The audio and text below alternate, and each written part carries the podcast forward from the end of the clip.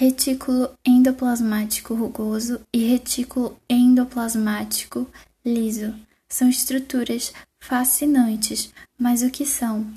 O retículo endoplasmático rugoso, ou também conhecido como retículo endoplasmático granuloso, ou por sua sigla R E R, é um sistema, é um sistema de membranas, com ribossominhos ali aderidos externamente. E por que que o retículo endoplasmático rugoso tem tantos ribossomos aderidos externamente à sua membrana? Porque o retículo endoplasmático rugoso, ele é responsável pelo processo de síntese de proteínas. Retículo endoplasmático rugoso é responsável pelo processo de síntese de proteínas. E quando você vê vários ribossominhos ali anexados a esse retículo endoplasmático rugoso, o que você está vendo é o processo acontecer. A célula é dinâmica e ela precisa de proteínas, e essas proteínas vão ser transportadas para o interior da célula com finalidade de alguma função, como formação de lisossomos, ou elas vão ser elas vão ser transportadas para fora, para o meio extracelular. Voltando para o retículo endoplasmático rugoso, ele é um sistema de membranas com ribossomos aderidos externamente. O que são os ribossomos? Pegando esses ribossomos que estão aderidos externamente para ampliar eles e entender a estrutura deles, só uma revisão. Os ribossomos, eles são formados por duas subunidades, uma subunidade maior e uma subunidade menor. Essas duas, essas subunidades, elas são formadas de R N A ribossômico associado a proteínas. Essas duas subunidades se juntam e formam o ribossomo propriamente dito. E esse ribossomo, ele é responsável pelo processo de síntese proteica. O ribossomo é responsável pelo processo de síntese de proteínas.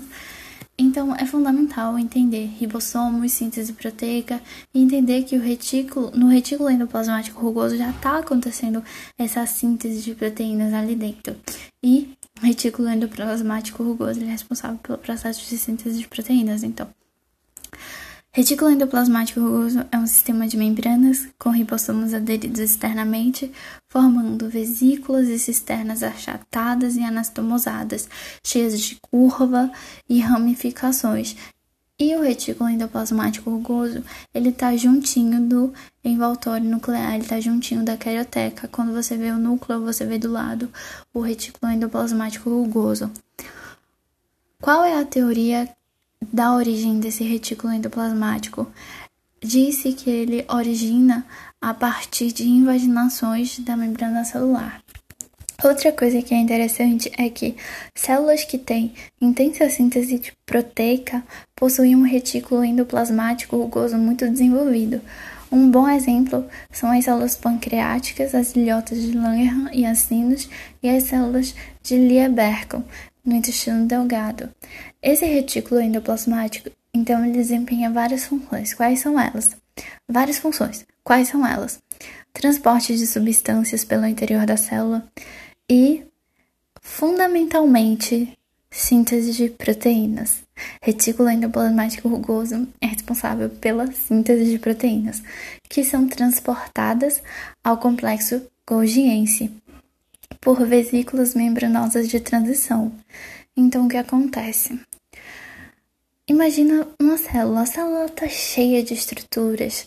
Tem várias estruturas. Tem o retículo endoplasmático rugoso, núcleo, complexo de Golgi, os citoesqueletos em várias direções. Então, na síntese de proteínas vai acontecer dentro do retículo endoplasmático rugoso. Sintetizou ali, aí daqui a pouco vai ser transportada ao complexo de Golgi por vesículas, por vesículas membranosas de transição. Então, vai sair uma vesícula. Interessante porque essa vesícula ela vai ser transportada pelo citoesqueleto, pelas proteínas, que vão se conectar também a essas vesículas e, com função de transporte, aí vão levar ao complexo de Golgi. Nesse complexo de Golgi, essas vesículas elas vão ser armazenadas e, em certos casos, modificadas numa parede de Golgi. Então, vai a vesícula, saiu do retículo endoplasmático rugoso, foi levada ali pelo citoesqueleto, chegou no complexo de Golgi, A proteína está ali. Em alguns casos, ela vai ser modificada e, posteriormente, ela vai ser secretada para o meio extracelular, vai formar outra, outra vesícula, vai se fundir com a membrana e vai jogar essa proteína para fora. Essa proteína vai exercer várias funções aí. Há, basicamente, então, três destinos para essas proteínas. Elas podem ser transportadas para o meio externo, se fundindo ali com a membrana plasmática. Elas podem seguir ancoradas na membrana plasmática, formando o glicocálice. O que é o glicocálice? É um cálice de proteínas. A membrana plasmática é uma estrutura, é a bicamada fosfolipídica, essa bicamada ela está cheia de é, gli, proteínas, carboidratos ali, todos associados, glicoproteínas. E essas proteínas, elas podem se associar também a esse, essa membrana. Outra, outro destino dessas proteínas é a formação de lisossomos. Aí, a proteína foi sintetizada no, é, no retículo endoplasmático rugoso, levada ao complexo de Golgi e formou o lisossomo. Esse lisossomo ele pode ter duas funções. Ele pode ter a função de digestão intracelular, realizando a heterofagia, que é a, fus a fusão a endossomos, ou esse lisossomo ele pode ter a função de digerir organelas, realizando a autofagia. Falando agora sobre o retículo endoplasmático liso, ele também é conhecido como retículo endoplasmático não granuloso, ou R E L, retículo endoplasmático liso, e ele tem continuidade com o retículo endoplasmático rugoso. Tem o núcleo, ali a carioteca, do lado do núcleo tem o retículo endoplasmático rugoso, no, do lado do retículo endoplasmático rugoso tem o retículo endoplasmático liso. E o liso, o R E L, ele não apresenta ribossomos. Não apresenta ribossomos em suas estruturas, que estão muito desenvolvidas principalmente em células pertencentes a órgãos que fabricam lipídios complexos. O R E L, retículo endoplasmático liso, ele fabrica lipídios, tem a função de fabricar lipídios, enquanto o retículo endoplasmático rugoso, o R E R, ele tem função de síntese de proteínas. O R E L, ele fabrica lipídios complexos, como por exemplo nos testículos, as células de Leydig, nos ovários, as células foliculares, nas glândulas adrenais, células da zona fasciculada e locais de intensa desintoxicação. De novo, retículo endoplasmático liso tem como função fabricação de lipídios complexos, fabricação de lipídios complexos, e ele também participa da, é, da, desintoxica, da desintoxicação, como no caso do fígado, os hepatócitos.